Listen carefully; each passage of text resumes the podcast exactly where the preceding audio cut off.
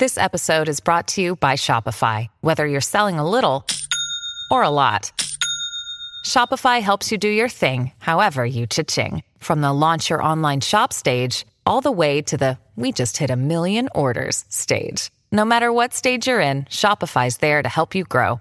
Sign up for a $1 per month trial period at shopify.com/special offer, all lowercase. That's shopify.com/special offer.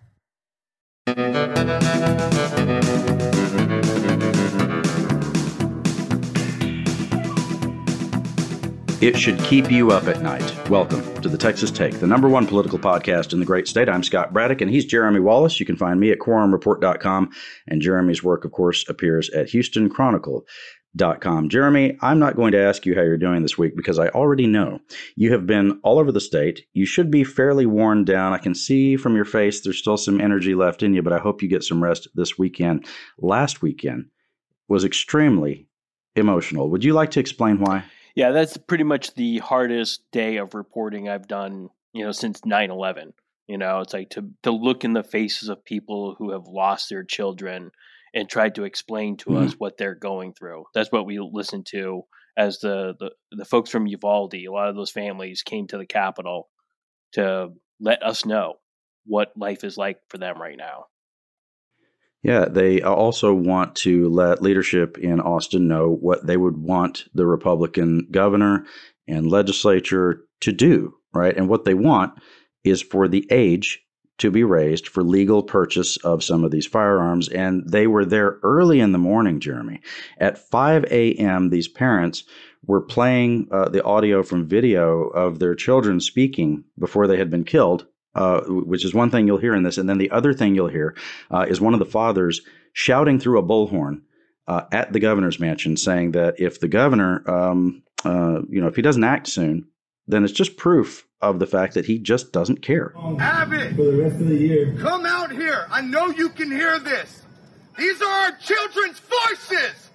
This is all we have left because you do not give a damn. This is Ms. Mireles. You care more about our guns than you do our children. Now, why were they out there so early in the morning? Hi, my name is Jasmine Gusitas. I'm from Uvalde, Texas, and I lost my little sister, Jacqueline, and my little cousin, Annabelle, at the shooting at Robb Elementary. We just got back from the governor's mansion. We were protesting outside around 5 a.m. and we were playing video clips of the 19 kids and 2 teachers that were lost over on repeat so loud that the governor wouldn't be able to sleep because we're not able to sleep at night. Jeremy, of course, you remember when Governor Abbott said that what happened in Uvalde could have been that much worse. That was at that news conference the day after the shooting. Of course, in the meantime, we found out that that is the exact opposite of the truth, that officers were standing in the hallway for more than an hour. And these parents made the point, and it's a point that we've made here on the program previously, is that it's not just what comes after the shooting or during the shooting when the officers are standing in the hall. It's also about what happens before a shooting like this. What laws are in place that allow for a young man to go and do this? And before he pulls the trigger and starts killing people, he hasn't broken any laws up to that point. Well, that comment from Abbott didn't set well with the family of Amarillo Garza, who was 10 when she was killed. No, Governor. The tragedy in Uvalde should have never happened in the first place. Don't make Texas worse, Mr. Abbott. We demand you immediately call a special session to raise the age limit to 21, which, by the way, should have been done more than 3 months ago. She and other parents and other family members were there to push Abbott to call a special session to raise the age for buying an AR-15. Here is the sister of teacher Eva Mireles, who was also killed at Robb Elementary. My sister did not have to die for this. It was too easy for this punk to buy these weapons and easily do what he did because of the laws that are in place. These laws should have changed a long time ago. Many other shootings before. My sister, Miss Irma, and all the kids did not have to go through this. Do not let them die in vain. Vote him out. Of course, she means vote Abbott out. Ana Rodriguez reminded everybody about the pain of these last 3 months since she last hugged her daughter. It's been over 3 months since I last hugged my daughter. seen her smile, heard her laugh, held her hand, or kissed her goodnight. Maite was brutally murdered on May 24th of 2022 by a sick, evil, and mentally unstable kid. I say kid because that's exactly what he was. Legally, he was considered an adult, but we all see where this 18-year-old individual's mentality state was at. Yet, this 18-year-old was able to legally purchase 2 assault weapons and ammunition to take the life of my precious daughter, along with 18 children and 2 teachers. Jeremy, as you were tweeting out some of the videos from this event, one thing I noticed was that it seemed like your camera work was a little shaky. Would you tell us why? Yeah. As you're listening to these moms and dads, you know, it's like it's impossible not to feel the emotion. Nothing trained me in J school for how do you write while trying to wipe tears from your eyes? Because there's going to be times where you just can't handle it. And I was kind of holding it together. Up until the point where one of the little boys, a 7-year-old boy, reached over to pat his mom on the shoulder to give her comfort as she was talking about, his little brother or his older brother being killed that day. And that just pretty much brings it all home. And you just, as you're looking at these kids and as you hear these voices, understand that next week, these children should be in a classroom going to the 5th grade in Uvalde. It's like these parents are trying to figure out, like, how do you not prepare for school? And you're thinking about the kids who did survive that day, who are throwing on backpacks and going into school again. And it's like, and to me, I don't know how all of this works. I don't know. And you can see a lot of these families, they're going through all those stages of grief, right? You hear the anger for some, you hear, some of them talking about their children, like they're, with them right now. They have one man was talking about the letter he wrote for his daughter, who is obviously not there anymore. All these different ways to kind of deal with this grief. And it'll just tear you apart. But it's so important for us to hear their voices. I would really kind of Veronica Mata was the last person who spoke. And she's Tess Mata's, mom. And she ended up reading off a list of all of the children who died that day. I would really kind of encourage people to go to my Twitter page and pull out that video and just kind of listen to it. Just know those names, because it's not just kids. It's like, it's literally, it's Xavier and Jace and Tess and Maite. It's real people. It's real kids, like, who are gone. And it's like, if you want to feel the emotion, go through that Twitter line and just kind of hear people and what they have to say about their children. I would say it's a journalistic service because you need to have real context for what people are going through when you're going to then talk about and debate a policy prescription. It doesn't mean that you agree with with whatever their answer is, but you should at least hear what they have to say when they're going through it. One of the comments I saw from one of the parents that really hit me was, and we've talked a lot, Jeremy, about how when these tragedies happen, it might take a couple of weeks, a month, 2 months, 3 months, whatever, before it starts to fade and people stop talking about it. Generally, people writ large just stop talking about these things after a certain point, because it's not that it's not important, but other things happen, and other priorities, come into focus for people. But one of the comments from one of the parents was simply to say, it may be 3 months ago to you, but it's every day for me. Now, in North Texas, Governor Abbott answered these folks when he was asked a question at a news conference. I believe you were present at that as well, Jeremy. You were everywhere. You were in Austin, then up in the Dallas area. This was in Collin County in Allen. Can you set this up? What was going on? Yeah, this was Governor Greg Abbott was supposed to be doing a door-to-door event where he was going to be knocking on doors with volunteers to, you know, reach out to voters.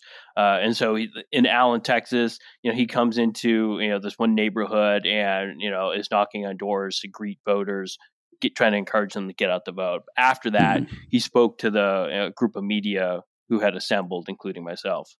Yeah, and he was asked the question, what do you think about what these parents are saying, that the legal age requirement for buying some of these firearms ought to be moved up to 21? There have been 3 court rulings since May that have made it clear that it is unconstitutional to ban someone between the ages of 18 and 20 from being able to buy an AR. That came out of the Federal Court of Appeals, and then there was a Supreme Court decision that was in line that upheld it, and then after that, most recently, a federal court in the state of Texas struck down the Texas law that banned people between the ages of 18 and 20 for buying a handgun. So it's clear that the gun control law that they are seeking in Uvalde, as much as they may want it, it has already been ruled to be unconstitutional. He's saying that the requirement they want has been found by the courts to be unconstitutional, Jeremy, as if questions about constitutionality have ever prevented the Texas legislature from taking a specific action. Brett Cross, his son, was also among those killed. In fact, he was the guy you heard at the beginning screaming on the bullhorn, telling Abbott that he needs to get up, wake up, come outside and talk to them. Cross said that Abbott is way off base to say that there's nothing that he can do. Hey, Abbott, just saw your lovely little video about how it's unconstitutional to raise the age to 21 with signs behind you saying parents matter. What parents are you referring to exactly? Because it's not us here in Uvalde. I spoke to you face to face, and you said you wouldn't even try. So obviously we don't matter to you. I asked you if you could name the victims. You couldn't. You said not off the top of your head. Hell, you couldn't even name my son. His name is Uzziah. Don't sit there and act like you are for the people. You're our governor and you should be, but you're not. All you give a damn about is making money. So come and talk to me again. I've already told everybody what you have said, that raising the law wouldn't have changed nothing because of Santa Fe. Except it would have. You see, that piece of shit that murdered our children legally bought that damn gun. Legally. You could do something about it. You're just too chicken shit to do it. So don't sit there and act like you're for the people, that you're for the parents, that you're for the children, because you don't give a damn. But I implore you, make a liar out of me. Call a special session, or don't, and prove me right. Choice is yours, buddy. Folks don't know much about the mechanics of a special session of the Texas legislature. Most folks don't. So I'll tell you how it works. The governor is the only human on earth who is empowered to call the Texas legislature into a special session. He can't make them actually do anything. He can just kind of fire the starting gun, if you will, forgive the pun. And then the legislature debates laws and they figure out what they can accept. And then they will send something to the governor's desk for his signature or veto, and they may not do that. They may not come up with any actual solution. So if you want to kickstart the process and get it going, what has to happen is the governor has to take on a leadership role and demand that lawmakers put something specific on his desk, right? And look, the governor, as you saw last year, can call multiple special sessions. He can make the law, make the lawmakers keep on coming back month after month after month if he's not getting what he wants on his desk, which they get tired of, and they eventually are compliant, usually. Folks think that a special session of the legislature has to last 30 days. It does not. It can be over the second that they are done with their work. And so I have seen, Jeremy, and this goes right to the question of exercising power. I have seen the Texas Senate, this happened last year, on the electricity repricing bill, which some critics of Lieutenant Governor Patrick had said was probably enriching some of his donors. That was the criticism. The bill to do that was introduced and heard in a committee and passed on the Senate floor on the same day, right? So if you had a bill that would raise the age for these firearms to 21, they could do the same thing. I think in the House, it would take maybe a couple of days if they put it on a fast track. You know, they have to get organized, and there's a couple of other things that have to happen in the House. But the bottom line is that I do believe you could have a special session on this sole topic if the governor was demanding it, and the Speaker of the House and the Lieutenant Governor were on the same page. The special session could last, I don't know, 2 or 3, maybe 4 days max, and they would have it done. It's not like it has to turn into some big liability for the governor that they start debating other things right before the election and all of that. I made a comment similar to what I just said on Twitter during the protests by the Uvalde parents on Saturday last week, or last weekend.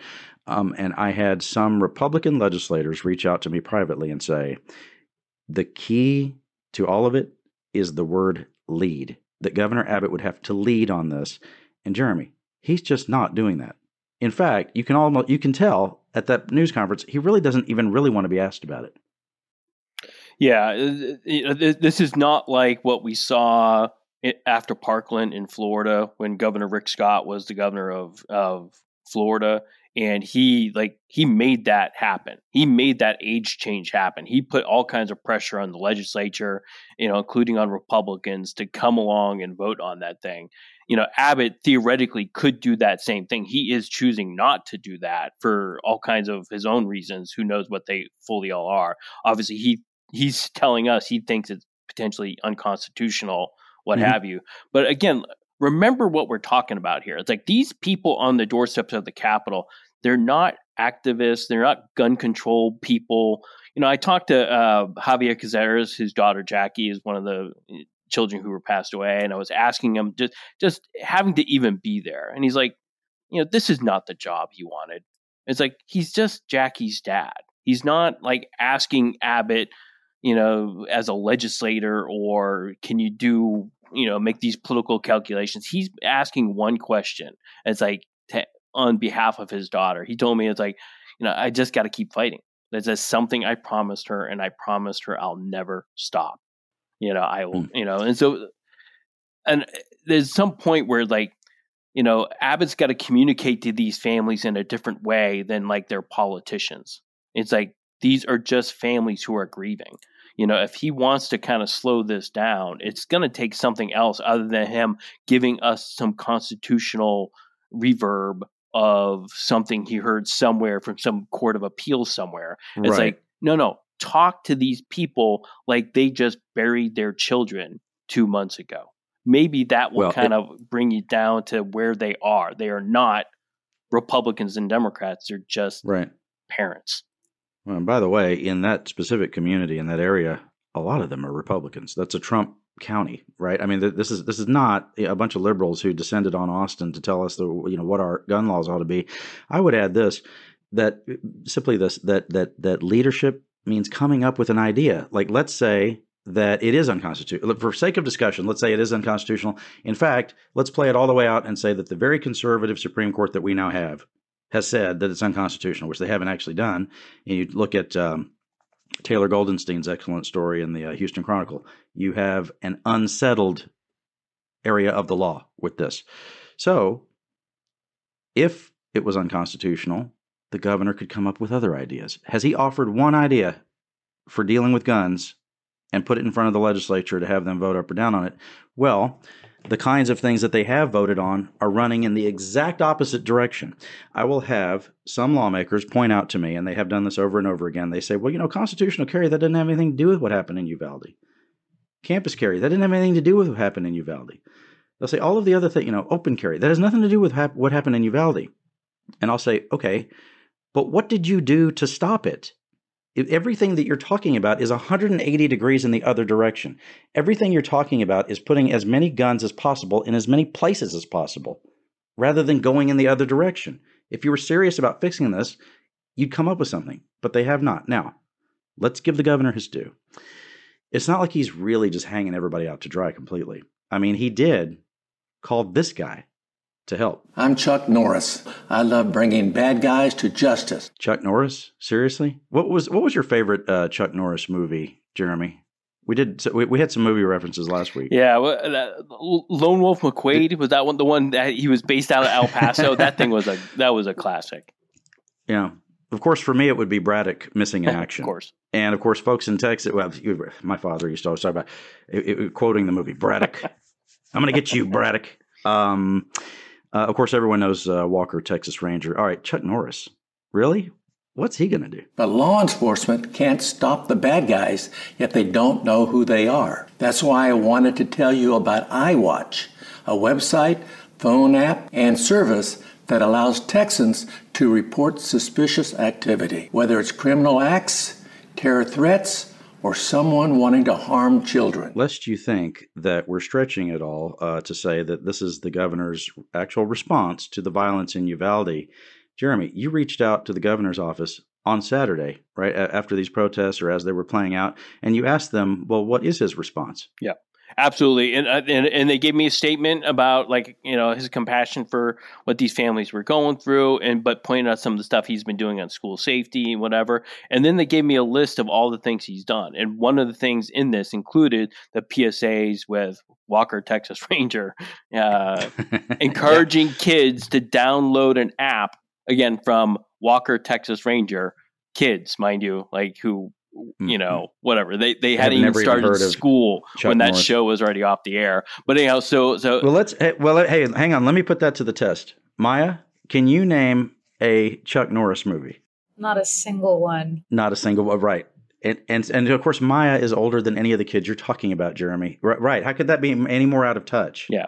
Nothing like a bunch of fifth graders walking around with an app that Chuck Norris told them to put on their phone, to just in case they see something, because right. That is what could have. It's a very hip reference. It's like it'd be comical if it wasn't so real, right? You know, it's like this is really right. Part of the response. Pathetic. This has not changed anything in the school safety right now. There's like the 19-year-old kid who's torturing cats right now can go get his gun and do exactly what just happened before, and we can't do anything about it right. Until he steps foot on the school campus, I guess. So unbelievable. Now, even though it's Abbott and the crew who put their fingers in their ears whenever law enforcement would come to the Texas Capitol and say that these gun laws should not be loosened, Abbott's campaign, of course, says that Beto O'Rourke is the one who's anti-law enforcement and that he wants to defund the police. Listen to this new advertisement just out from Abbott's campaign. 911, what's your emergency? I need help. I think someone's breaking into my house. Send someone. Anyone, please hurry. I'm sorry. Due to Beto O'Rourke's defund police movement, we have no one to send to help you. Good luck. So what has Beto said about defunding the police, Jeremy? You've been at a lot of these events with him. Is it something he even brings up as something he wants to do? No, it definitely isn't something that comes up. When he's pushed on, and he'll talk about how he supports reforming the police, but he's definitely not, using the word defund the police anywhere I've seen it, at least, So if he has used it, it's in a place where I just haven't been yet. Yeah, this topic, as we mentioned before, is one of the hits for Republicans. To their credit, it worked very well in the elections in 2020. And I would say that part of the reason that President Biden was able to win at the top of the ticket, and Republicans were pretty successful down ballot, not just in Texas, but in other places too, was largely because of this criticism of Democrats that they somehow wanted to defund the police. You remember there were very similar advertisements in 2020 where and TV ads and everything else where people are calling 911 and there's nobody there to answer because the police have been defunded, which, of course, isn't happening anywhere. But it's a fear that is being put out there. It's being ginned up. And you've seen, and it's been in the Houston Chronicle and elsewhere, that the comptroller's office, we talked about it last week, had weighed in on whether Harris County defunded the police under Lena Hidalgo's leadership, the county budget process going on now. And you saw the update is that Harris County is suing. The commissioner's court voted to sue the comptroller over it, because the commissioners, who, of course, are majority Democrat, they said, look, we did not defund the police. This doesn't make any sense. They're looking at constables' budgets and the sheriff's budget. The complaints that were made to the comptroller were mainly about constables' budgets, which, again, I come back to asking the question, why do we still have constables in the year of our Lord 2022? We have a pretty robust sheriff's department, especially in a place like Houston and Harris County. Ed Young, who, of course, is the church, well, he's the big pastor at the megachurch in West Houston, Second Baptist. That's the church where Dan Patrick and his former business partner, Steve Hotze, they all attend the Second Baptist. And you know, Second Baptist is interesting because it's not like Joel Osteen's church in a lot of ways, but one of the ways that it's different is that Second Baptist has these satellite churches. You know, it's not all one giant campus, although the main campus is a big one. Ed Young took direct aim in his sermon, I believe this was this Sunday. He was talking about the Democrats who are in charge of Harris County, and he says they're screwing everything up there when it comes to crime. You see any difference when you put left-wing progressives in office? And it's a whole scam. Let me tell you how it works. And by the way, ladies and gentlemen, if the most liberal city in America we think is San Francisco, and they had enough votes to recall an absolutely woke DA, what do we need to do? What do we need to do? The implication is clear. Vote Republican. But there's a reason he didn't say that exactly. Right, Jeremy? He has to be a little careful because there is a tax status involved here if they say vote for this person or that person. But we have seen in other megachurches in Texas where specific candidates for office have been promoted. Immediately people will say, get rid of their tax-exempt status. Of course, that goes over like a lead balloon because the vast majority of people do not agree with that, right? That's a third rail kind of thing. But the fact is that this whole defund the police and Democrats aren't serious about crime, it's queuing up to be one of the big defenses for Republicans in this election heading up to November. Yeah, absolutely. This is like, you know, crime in the suburbs, right? This is the thing that they see, like they've got to win the suburbs back. You know, it's like if you look at what happened during the Trump era, I'll call it an era, like not only did he lose suburban women, but he lost suburban men too. Right. And like the climb to get suburban women back is going to be hard. And so, but what they can do is at least make a play for suburban men. And that's why you see Abbott pushing this message. He pushed it up in a country club in Fairview, Texas. They just, you know, also in Collin County on Wednesday when I was with him. He talked about, you know, defunding the police and got a, you know, a lot of support there for, you know, fighting against it. You know, this is an issue that really plays in those communities. So I can totally see them, you know, driving this as what they need to kind of get that turnout in those suburban counties back on their side and keep it from leaking over to Beto O'Rourke. We saw it in Fort Bend County, you know, a suburban county that used to go heavily for Republican. Beto O'Rourke won that in 2018. He's in a good position to win it again. Where was Governor Abbott last weekend? He was in Fort Bend County trying to get suburban, you know, voters to kind of think, you know, about him again. And so you see where the battle line is for Republicans. They know, you know, they can't do much in most of, you know, Houston and Austin and San Antonio to win those places anymore. But what they can do is try to hold on to places like Collin County, you know, try to, you know, limit their losses in Fort Bend County. It's interesting that you have Beto running around doing these events in small places that you followed the campaign and in the Panhandle and East Texas and elsewhere, while Abbott's focusing in on the suburbs. The rural voters of Texas really are the firewall for Republicans in the state, and they saw the evidence of that in 2018. Right? They had not been taking their own polling seriously. I mean, I'm aware that pollsters with Cruz's campaign were sounding the alarm months ahead about this is a close race, and they weren't really taking it seriously until the very end. And that's when you saw in that last 6 weeks of the campaign, Ted Cruz going to places like Lubbock, Texarkana, Wichita Falls, etc., to try to shore up that rural vote. And I'm old enough to remember, Jeremy, back in 2014, when Lieutenant Governor Patrick beat David Dewhurst in the Republican primary runoff.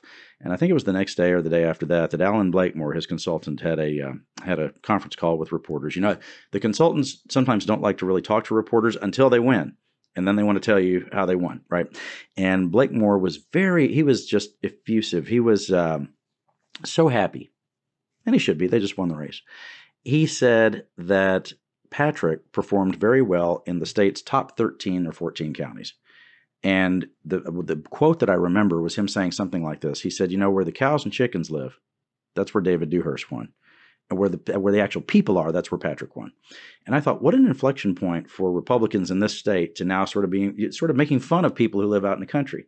Well, those are exactly the people that they now need to be able to shore up the votes they need ahead of what may happen this fall, once again, which is a surging Democratic vote, not just in the urban cores, but also in those suburban counties as well. Yeah, absolutely. And I have a story going in this weekend. You know, it's already on HoustonChronicle.com, but it should be both in the Express News in San Antonio and the Houston Chronicle. But, you know, yeah, think about like in 2018. You know, so Ted Cruz, like you said, you know, he goes up into the, you know, particularly West Texas, up into the Panhandle and like, you know, hits it as hard as he possibly can. Right. And so he wins that race by 215,000 votes.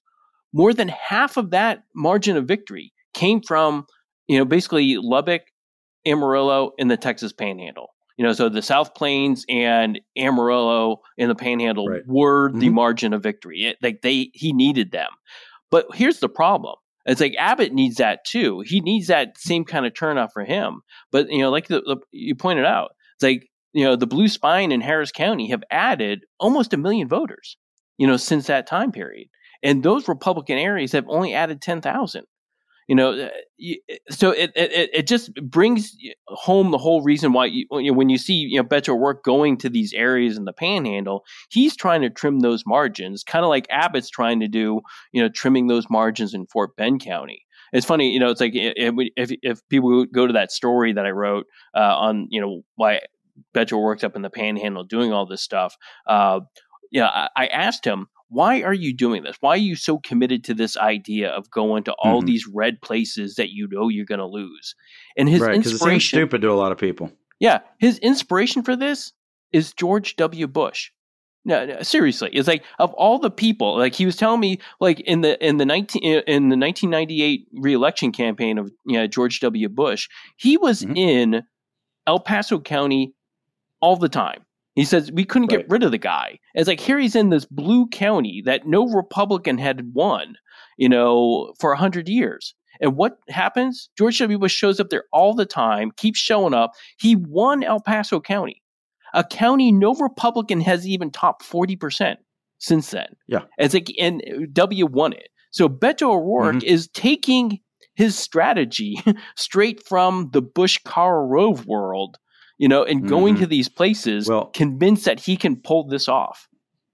It's interesting. One of the guys I learned from years ago, one of my mentors in Houston, who was a radio reporter at the time, a KTSA, I think, in San Antonio at the time that the Bush-Richards campaign was playing out, and a point that he had made about that race was that Bush was everywhere. That he was everywhere across the state, and Governor Richards was nowhere. And that sounds a lot like this year, right? Governor Abbott is kind of nowhere. You know, he's out in Allen. You saw him there.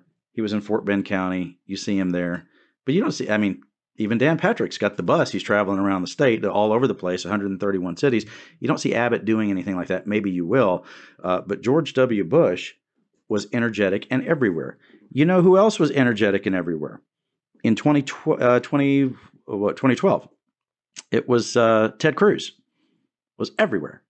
This guy during the primary was everywhere, and he was able to, as somebody who was Solicitor General of Texas, which if you walked onto the street, Maya, and you asked four people randomly, just ask four people, who is the Solicitor General of Texas? How many of them do you think would know the answer? Zero. Right. Now let me ask you another question. How many of them do you think would even know what the Solicitor General of Texas does? Even less than zero. Right, if it could be less than zero, it would be. That's right. So Solicitor General Ted Cruz beats the sitting lieutenant governor for a U.S. Senate seat, right? Because he was everywhere. Everywhere that there were three Republicans having coffee, Ted Cruz showed up, talked to them, right? By the way, I do want to mention an event coming because of this this reference to the Bush-Richards race. There's a new book about Ann Richards. Book people in Austin next week, the Ann Richards Legacy Project.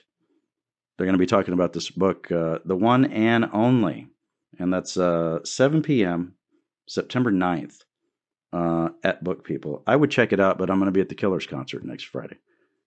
What were you going to say, Jeremy? I saw your hand. Oh, no. Just that whole go everywhere mentality. You know, he who works hardest or she shall win. That is like, you know, it should be every campaign's like, it's like, I don't care if you're a Democrat or Republican, you know, working is a good thing, you know? And so, and I had that question about, you know, like the Abbott campaign. Like I mentioned, I was with Abbott in Allen, Texas going, you know, I thought we were going to go door to door throughout that whole neighborhood, knocking on doors. It was one door. It's like he came out, he knocked on one door, he greeted Maggie Pitka, who was the homeowner. She was super excited. There was a good little moment. He talked to the media, and then he was gone. He hopped in the car, drove to a country club in Fairview, and gave a speech to a very hardcore Republican base in a gated, you know, country club. So it's like, it wasn't quite door-to-door action. I was kind of hassling his campaign about like, hey, it's like, if y'all are doing anything this long Labor Day weekend, I'm game for going wherever y'all are. Nothing. There's nothing public on the schedule as of this moment. I have Beto O'Rourke in like, you know, 3 different cities that I could go to, and you know, nothing that I can go to for Abbott. And I kind of wish it was more so I can tell people what he's saying on the campaign trail. How is he campaigning? Right. How does he interact with people? It's like, we just don't have that right now. I'm hoping that picks up as we get into the campaign season, but they clearly have a different strategy where they're speaking more to limited groups, and they're bombing away on television. You know, it's like, you'll see that negative ad everywhere next week. Yeah. Oh, yeah, of course. And you know, this is the traditional kickoff of the real campaign season coming out of the Labor Day weekend. But we have seen already Abbott and O'Rourke both, you know, at least on the O'Rourke side with some limited television that will ramp up, of course, after Labor Day. Same thing for Governor Abbott. I would also say that Abbott's team, and it's not him doing it personally, but Abbott's team, of all the statewide Republican candidates, they have the most robust field operation. They have the paid block walkers who will be coming to some of your homes, knocking on a door and asking who you're voting for. And believe me, they're not doing that randomly. If you're somebody who I'll venture to say someone who's a little more independent minded, and, you know, your vote might go either way, like somebody like, you know, a listener of this show, they might knock on your door and ask you who you're voting for and try to get you to go their way. Did you see the controversy over these signs that are showing up, these signs and posters that are showing up at public schools around Texas, Jeremy, that say, well, they read, my English professor mother would not want me to say that the signs say anything. They read, "In God We Trust." You saw this, and there are folks who are trolling the idea by showing up with signs that are written in Arabic and maybe some other languages as well, and putting LGBTQ flags on these signs. Now, it's a new state law that went into effect that says that if somebody donates an "In God We Trust" sign to a public school, then they have to display it. You saw that, right? Yep. The idea for the signs came from the origin of so many great ideas in Texas. That would be Senator Brian Hughes. In our Texas public schools, we teach the truth about our history. We teach our founding documents. The Declaration of Independence says our rights come from our Creator. This is consistent with that. Our national motto has been part of American life for over 100 years. Putting that for students to see, to be reminded of, it just makes sense. This is about coming together as Americans. And we need that now like we haven't in a long time. So coming together sounds like a good idea, but the senator was not happy when some people started to donate signs that are written in other languages, in Arabic, as I mentioned, and in some other languages. And rather than just the Texas and American flag, they also have the pride flag. Now, the bill itself doesn't say that those things can't be on the signs. Doesn't say that. The senator wrote a letter to the Texas Education Agency, quote, clarifying his position on what this bill is meant to do, which is, as he put it, to have these signs be in English. This is part of the letter that he wrote, Jeremy.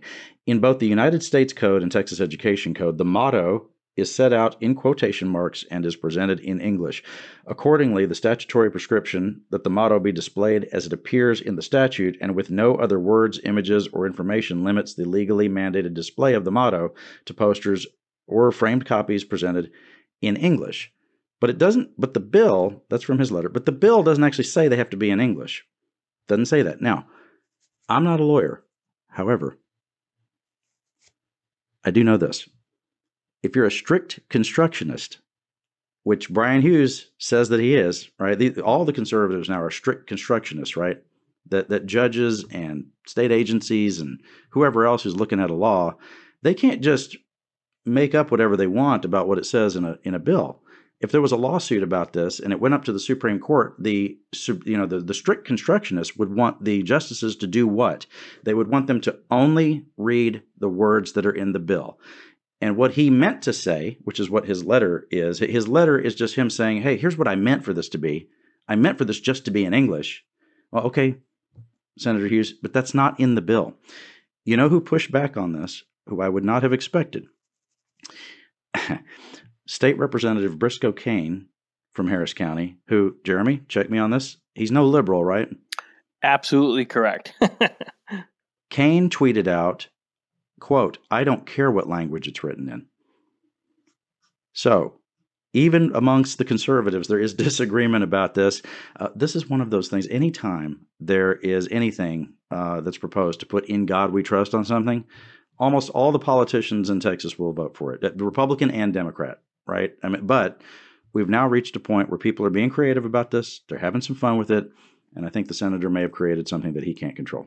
Yeah, it's like, Hughes did a lot of legislation in the last two cycles, right? Yes. Like that guy had, maybe not all of it was that well thought out. He's kind of stretched himself. So like if he forgot to put in some specific language to make sure that you can't say in God we trust in Spanish, like, you know, I'm sure he can fix that in the next session. So I'm sure that will be right. They can fix it then. In the meantime, you know, and I've seen a lot of legal actions, lawsuits play out where the attorneys in a case where they're maybe challenging a law, they will go and watch the actual file video from the legislature and watch the debate about how this piece of legislation got created. And because they want to be able to argue that, look, the legislative intent was this, right? They want to be able to say that when the lawmakers passed this, what came out of their mouths was this argument. But more and more, because of the judicial philosophy that's been pushed by Republicans, this is what Hughes is running into, the judges who are elected to state district court judges and federal judges who have been appointed by President Trump and other Republican presidents all the way up to the Supreme Court, their judicial philosophy is to just throw all that to the side and say whatever is in the bill, the actual text of the bill, that is all that matters. So basically, they should have just rubber stamped all this stuff and not even debated it. You saw that Senator Cruz was very upset with some of these students who are getting their student debt erased. Oh, yeah. He was not happy about it. But I think he's onto something. And I don't think what he's onto is his criticism of baristas, who he didn't really care for. Senator Cruz on his podcast, which again puts him on our level. You would think he'd be working more in the Senate, but instead he's doing a podcast. It's The Verdict with Ted Cruz. I listen so you don't have to. Cruz said that people who work in coffee shops are slackers who are happy to get this free money from the Biden administration. If you are that slacker barista who wasted 7 years in college studying completely useless things, now has loans and can't get a job, Joe Biden just gave you $20,000. Like, holy cow, $20,000. That, maybe you weren't going to vote in November and suddenly you just got $20,000. And, if you can, get off the bong for a minute and head down to the voting station or just send in your mail-in ballot that the Democrats have helpfully sent you, it could drive up turnout, particularly among young people. That's the key. The other stuff is just sort of him, bluster from Cruz. The key there is that it actually could get young people interested in voting in this midterm election. And a couple of thoughts about this, Jeremy. One, I think that younger people maybe have not had a good reason to really get out and support Democrats this year so far, but I have heard from a lot of people with student debt who are, you know, in their late 20s, early 30s, especially, people saying like, hey, you know what, this is a huge deal for me. Now, the Republican pushback on it has been interesting. There you have Cruz saying that people who work at Starbucks are basically slackers. I would like to see how Senator Cruz would do if he was working a morning shift at a moderately busy Starbucks and having every Karen in town, and you know what a Karen is, every Karen in town complaining about their order being wrong. He might be in the fetal position, you know, behind the counter before it was all over with, not to mention the fact that he'd have to be there at 4 a.m. to open up the shop. But number two, did you see Marco Rubio from Florida, the senator from Florida? What he said about it was that the way he was able to pay off his student debt was that he wrote a book and he used the proceeds from the book to be able to pay off student debt. So make sure we're following what he's saying. Kids, if you don't want to have a mountain of student debt, this is real easy. All you need to do is get other people to spend millions of dollars to elect you to the United States Senate so you can then grift off of that and write a book, and then you can pay off your $100,000 in student loans, right? Pull yourselves up by your bootstraps already.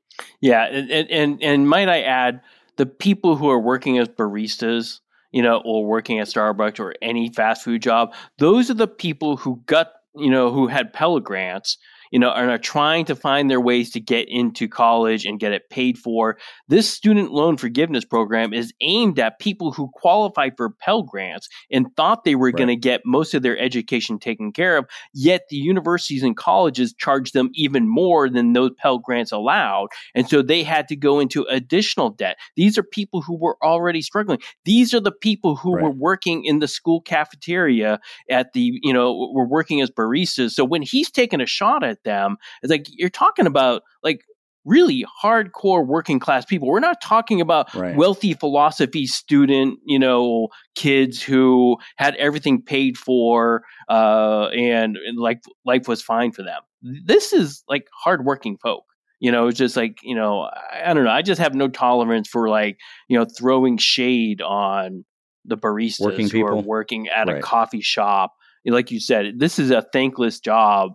Most days, you know, it's like, it is about people complaining about their order and like, you know, why wasn't my pumpkin bread heated to the level I wanted it? You know, it's like, that is a rough way to kind of make 15, 16, 17 bucks an hour, you know, when Ted Cruz is making that, you know, what, every probably minute, you know, by being a U.S. senator. So, well, Cruz, who never does anything for Texans, is complaining about people who get coffee to, you know, Texans who need to get going in the morning.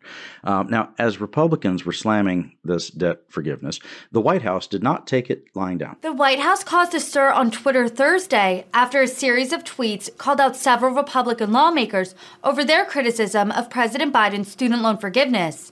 The tweets pointed out that some of the critics' businesses had more than 1 million federal loans forgiven as part of the pandemic-era Paycheck Protection Program, otherwise known as PPP loans. I saw where Senator Paul Bettencourt, one of our listeners, was called out for this by Harris County Commissioner Adrian Garcia as well, in the same fashion as the White House was doing.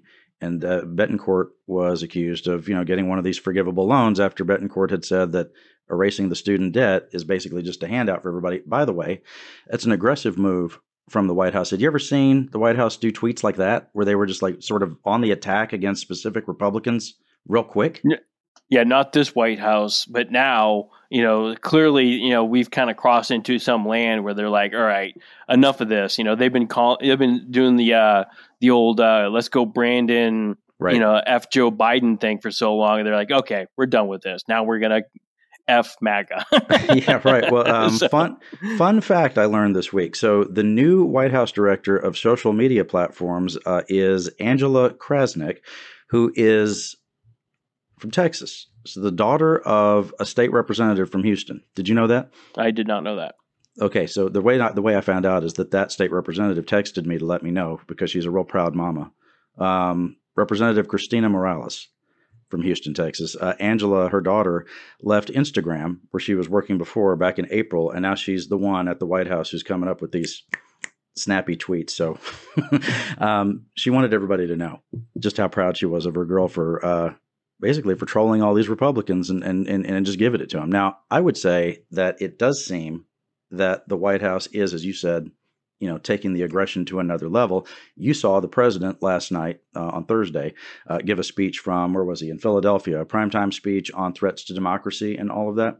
And I was thinking about the fact that Democrats are in so many ways, you know, whether it's the Beto O'Rourke campaign, the Mike Collier campaign, you have President Biden really, you know, getting involved in a way that you don't normally see a president do, you know, in the midterm when they probably expect to see a shellacking, or as George W. Bush, who we mentioned earlier, he called it a Texas thumping when the Republicans lost in 2006, right? When he, during one of his midterms. I was thinking about it this way, Jeremy. President Biden is in some ways not the only president whose record is on the ballot. Have we ever previously seen the former guy, the president who came right before the current president, have we ever seen that person loom as large in an election as right now? Absolutely not. Typically, those, you know, former presidents, you know, want a low profile and kind of go chill out. And they're, you know, and then you see their poll ratings, their approval ratings start to go up after they've been in office. But in Trump's case, you know, look what the Biden, you know, camp has decided to do. It's like, okay, we're going to drag this guy back on stage and make sure this is a referendum, not just on us, but maybe also on him. And what this really hits at is like, the base of the Democratic Party, they want to see Joe Biden and the left punching back and not doing this, oh, we're going to take the high road as Fox News shreds us every day. And it's like, no, now they're like, no, we're not going to take the high road. We're going to come right into your living rooms in a fiery red background and just let you know what we think of MAGA every single day now. Yeah. So. Yeah, I think, you know, 6 months ago, it was a very different political environment. The president, his poll numbers are not great. The economic picture looked worse than it does now. I'd say there's some improvement in that, but it's still, you know, it's still a question mark. The economy is still, you know, a big concern for people, of course, but there are all these other issues that are on the table as well. Some of the ones we've been talking about with gun violence, abortion rights, you know, in Texas, the electricity grid and a few other things. But with Trump being, you know, such a key figure in American politics right now, it's almost like he's getting another shot at a midterm for himself, right? And you know, traditionally, the party in the White House gets just whacked in the midterms, right? It's not always the case, but it's rare that doesn't happen, right? I mean, one example was the Republicans, right? You know, in the next election after 9/11. Right. So that's one of them, when there was all this unity in America behind the president and behind the wars that had gotten started at that time. It was a real unifying thing, whether you later agreed with it or not. There were a lot of debates later about, you know, whether or not we should have been in Iraq and how long we were in Afghanistan. But I think that if you have a midterm for President Biden, where his party traditionally should not do well, but you also kind of have the second midterm for Trump, that means that Republicans might not do well, in part based on that, which kind of evens the playing field, and things may not turn out the way anybody expected, you know, just a few months ago. Yeah, midterm elections are historically so much more about your base than even in a presidential election. You know, presidential elections, you're going to get a lot of general voters and you kind of have to kind of work through them. But in the midterm elections like this, where you have governor races and, you know, no presidential race on there, it's like you better come with a fired up base. That's what's going to save you. And you see both of them are doing this. You know, it's like you see like in Governor Greg Abbott, you know, bringing out those issues that Trump really kind of helped, you know, bring to light, you know, defund the police, you know, build the wall, you know, do everything on the border. It's like those things are firing up his base to get them to vote. And so what's Biden's response, you know, to all of this? Biden is like doing his, you know, ground cover now is going after MAGA. And it's like, and what fires up the Democratic base, you know, making sure Donald Trump never gets to the White House ever again. That's an effective message to get the hardcore base of the Democratic Party like fired up. And so you see it, like this is the game now. This is the game to fire up your base and hope to heck you have more people on the field than they do. You know, and I think that's kind of what the gamble that you know, Biden now is making. Like, look, we know there are more people who voted for Joe Biden than Donald Trump. Right. Get them to the polls. How do you get them to the polls? Show some fight, you know, and I think that's what we're seeing. Show some fight and do what Senator Cruz alluded to, which is fire them up by, you know, giving them something on student debt. There you go. It's not everything. It's for the young people. It's not everything that, you know, the young folks wanted, but at least it is the president making a decision on that. You know, I think one of the things that was really hurting Biden on the student debt question was that it just sort of kept being a question, right? There was so much deliberation about it. What's he actually going to do? And I see Republicans saying that, oh, guess what? You think you didn't have student debt, but now you do because you're going to be taxed for it in the years to come. I mean, I get that argument intellectually. However, politically, it's not quite the same as somebody who suddenly doesn't have to make payments anymore. Right. I mean, so, that's a real world consequence and a good one in the estimation of those folks that would just happen instantly. Yeah, exactly. And remember, these aren't just your college kids, you know, who are going. This is also a very labor union intensive world, too. Think about the nurses, you know, who have gone through, you know, community colleges or like, you know, went to those for profit schools and got saddled with all that debt, you know, after they blew through all the, you know, the Pell Grants. Like this speaks to them, too. You know, it's like into teachers, you know, it's like who have also it's like so this is a much bigger, you know, deal than I think people understand. It's like, you know, this isn't just philosophy majors who's, you know, wasted away, you know, 8 years in college. This is like just literally teachers and nurses who are trying to get, you know, advancement in their lives. Those are right. The people who need student loan debt, you know, paid back because they don't get paid enough. Like we know that. We know the teachers are getting paid ridiculously low amounts of wages for all they went through to get those degrees. So, yeah. If this is your first time to listen to this riveting discussion, first time to listen to this show, then here's what you need to do. If you're probably listening on your phone, if you're listening on your iPad or whatever else, you can do this. Just click the subscribe button. And here's what will happen. Every week, the show just shows up on your device without you having to do anything. Is that right, Maya? She's better at the technical stuff than I am. You can listen on Apple Podcasts, Google Podcasts, Spotify, whatever your favorite platform is. Maybe you discovered this by listening to it on the Houston Chronicle website, but you don't like to have to go to the site. Don't worry about that. Just go to any one of those platforms I mentioned. Hit the subscribe button, and you're good to go. Tell 3 friends. They'll tell 3 friends. And then that group probably needs to tell 4 or 5 friends each. It would be a personal favor to me. You can find Jeremy's work at HoustonChronicle.com. You can always check me out at quorumreport.com, and we will see you next time.